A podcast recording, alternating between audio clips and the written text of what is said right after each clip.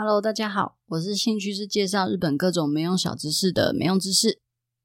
最近我的新兴趣是看青柳祥的直播，他这个礼拜就是疯狂开直播，然后每一天都超级 free，他都是一边喝啤酒，然后一边介绍他们家的武器。像他第一天是拿铁锤跟平底锅，然后第二天是拿煤油灯，然后还有他把那个有包装的生肉就包在自己的怀里面，然后就是说要温暖他。然后第三天他是拿喷火枪。第四天就是一打开他的直播，就发现画面很暗，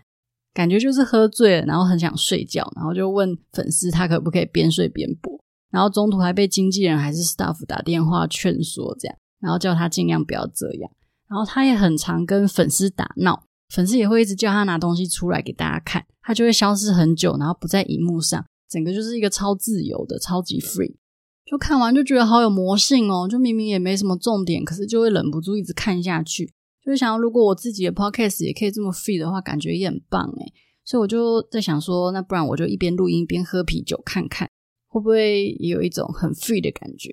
但是后来觉得有点可怕，可能会不小心说出什么后悔一辈子的东西，所以打算就是喝完再录，不对，所以打算就是录完再喝，这样搞不好还可以就是开一个没用知识妈妈桑小居酒屋的那种频道，感觉就是可以很 free 的聊一些小废话这样。虽然我觉得现在的废话内容其实就已经够多了。话说我的脸书更新之后啊，就是有人私讯我的话，有时候都不太会跳通知，所以很多人的讯息我都是隔很久才发现，真的很不好意思。所以如果大家如果还有继续再联络我的话，我会尽量养成一天开一次讯息的习惯，真的很不好意思。好啦，我的前言真的讲了很多没有重点的东西，所以我要直接切入主题。就是大家一定有想过，百货公司的店员到底是怎么知道外面的天气的这种问题吧？但是有时候你去百货公司逛街，买了东西之后，店员他就会一脸得意的拿他的防雨套出来给你，然后你就会觉得哇塞，他们怎么知道外面在下雨？然后还可以就是一脸非常得意的拿防雨套出来给你，让你的纸袋不会湿掉，真的是服务精神满分，然后超级贴心诶，整个很加分。但是百货公司的员工到底是怎么知道外面是在下雨？其实大部分的百货公司，他们都是靠馆内的 BGM 来通知员工。很多店他们都有自己常用的下雨天专用音乐。那最常用的有两首歌，第一首是《虎豹小霸王》的主题曲，同时也是《蜘蛛人二》的插曲。它是 BJ 汤马斯的《雨点不断打在我头上》的这首歌。常用的百货有之前在没用知识有介绍过，没有地下二楼的大丸东京店，还有松坂屋上野店、小田急百货、金王百货新宿店。还有阪神梅田本店等等。那另外一首是蛮有名的歌舞片，叫做《万花嬉春》的，在雨中唱歌。常用的有大丸神户店、松坂屋名古屋店、西武百货等等。所以如果说你在逛百货公司，然后又遇到下雨天的话，就是可以进去听听看，是不是真的有放出来。像这种业界的密语，其实在日本很常出现。那在台湾当然也有，像是医院啊，或是百货公司，他们也都会用一些暗号来告诉大家馆内或是院内现在到底有发生什么样的状况，然后就是让员工去知道，但是也不会惊扰到客人。那像日本，他们也是觉得很多公司内部的一些业界用语，因为和客人没有什么直接的关系，所以他们不会特别讲出来让客人知道他们想要干嘛。例如说，很久以前就有介绍过那个计程车司机的业界用语。计程车司机他如果载到嫌疑犯，他们就会用无线电说有大型的遗失物，然后就可以说出呃嫌疑犯的特征，例如说有黑色大型的遗失物，然后可能是往某某方向，就可以用颜色来形容犯人的衣着和他前往的方向。不过这个有个小风险啊，就是不可以讲得太明白，不然就会被嫌疑犯给听到，所以反而会有危险也说不定。还有一种就是搭乘那种远距离的客人。计程车司机会称作远距离客人为妖怪。有时候在司机用无线电说话的时候，就可能会聊到刚刚某某站，然后有出现妖怪，然后来暗示自己载到一个远距离的乘客。还有像刚刚那个有大型遗失物的暗号啊，还有一个就是如果你载到你自己可能觉得会发生危险的可疑人物的时候，就会用无线电说包包的遗失物，来告诉大家你自己可能现在会发生的处境。还有大家有去过涩谷吗？涩谷那个斑马线不是每一次通过的人潮都超级多，所以有时候计程车司机他们在遇到那种要人群过马路，然后要等很久的那种红绿灯口的时候，就会说他们遇到鱼群。还有如果要载人去殡仪馆之类的，他们可能就会说零号地，这是在无线电配车的时候会比较常用到，因为这个时候可能车上还有其他乘客，可是你不想要让其他乘客触霉头。所以就会说，呃，圈圈医院在田中先生到零号地，或是请从零号地接铃木先生到某地这种暗号，然后就不会让车上的客人听到会觉得有一点不舒服或者有点怕怕。像这种用数字表示暗号的也很多，像计程车司机如果说一号，它其实也有厕所的意思，例如说等等到公众一号会合，就是指在公众厕所前集合的意思。有一些司机他们也会觉得说。可能一次载很多人，然后但是搭乘的距离很短，可能就是三百元台币以内的地方，他们就会觉得这样子的工作效率很差，所以就会说今天一直在吃天妇罗来形容这种短程效率差的乘客。还有一个我觉得还蛮有趣的是僵尸，像是如果你是在搭计程车的那种尖峰时期，可能很多计程车都已经被预约走，所以车站前呢、就会站满一群举手想要临时叫车的人。可是这种时候就是没有办法去载，所以就会很像就是手举起来的僵尸一样的那种形象，可能是因为这样才有这个称号。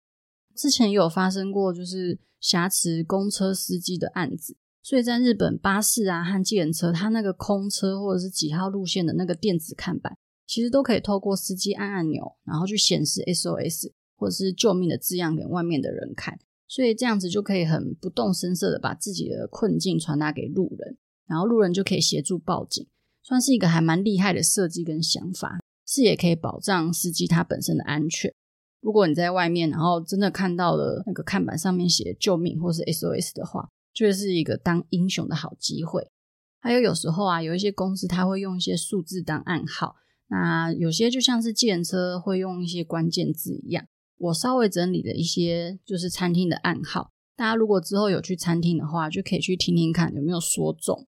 例如说，有些餐厅会说从大哥开始出，大哥就是指那种放的比较久，可能是先开封的那种食材，因为也不能让客人听到，等一下他自己要吃那种放的比较久的食材。可是店里面为了要食材管理，他一定会先出那种先开封的东西嘛，所以就会说大哥。如果反过来想要用新鲜的食材的话，就会说小弟这样。还有一个还蛮常听到的，就是三号。计程车的厕所有时候是会说一号嘛，那很多餐饮业他会用三号来当做厕所。如果你身为客人，一定也不想听到就是店员他在你的面前说他要去上厕所，或者是他要去打扫厕所，或是他刚从厕所回来，然后要准备你的餐点，听起来就会开始担心他到底有没有洗手，或是比较敏感一点的人，他就会觉得整个丧失食欲这样。所以店员间他们就会说三号确认，或是我去三号等等这种方式去告诉他们店员彼此他们是要去打扫还是要去上厕所。这个我自己觉得算是很常听到，但是数字几号可能跟店家他们自己内部的规定是会有不一样啦，所以也不一定三号真的就是代表厕所，有可能和计程车一样是一号啊，也有可能是四号或者七号，真的都是很不一定的东西。其实真的有很多业界用语，然后我自己觉得还蛮有趣，然后也真正听到过的是饺子的王将，他们其实有用中文来当做暗号，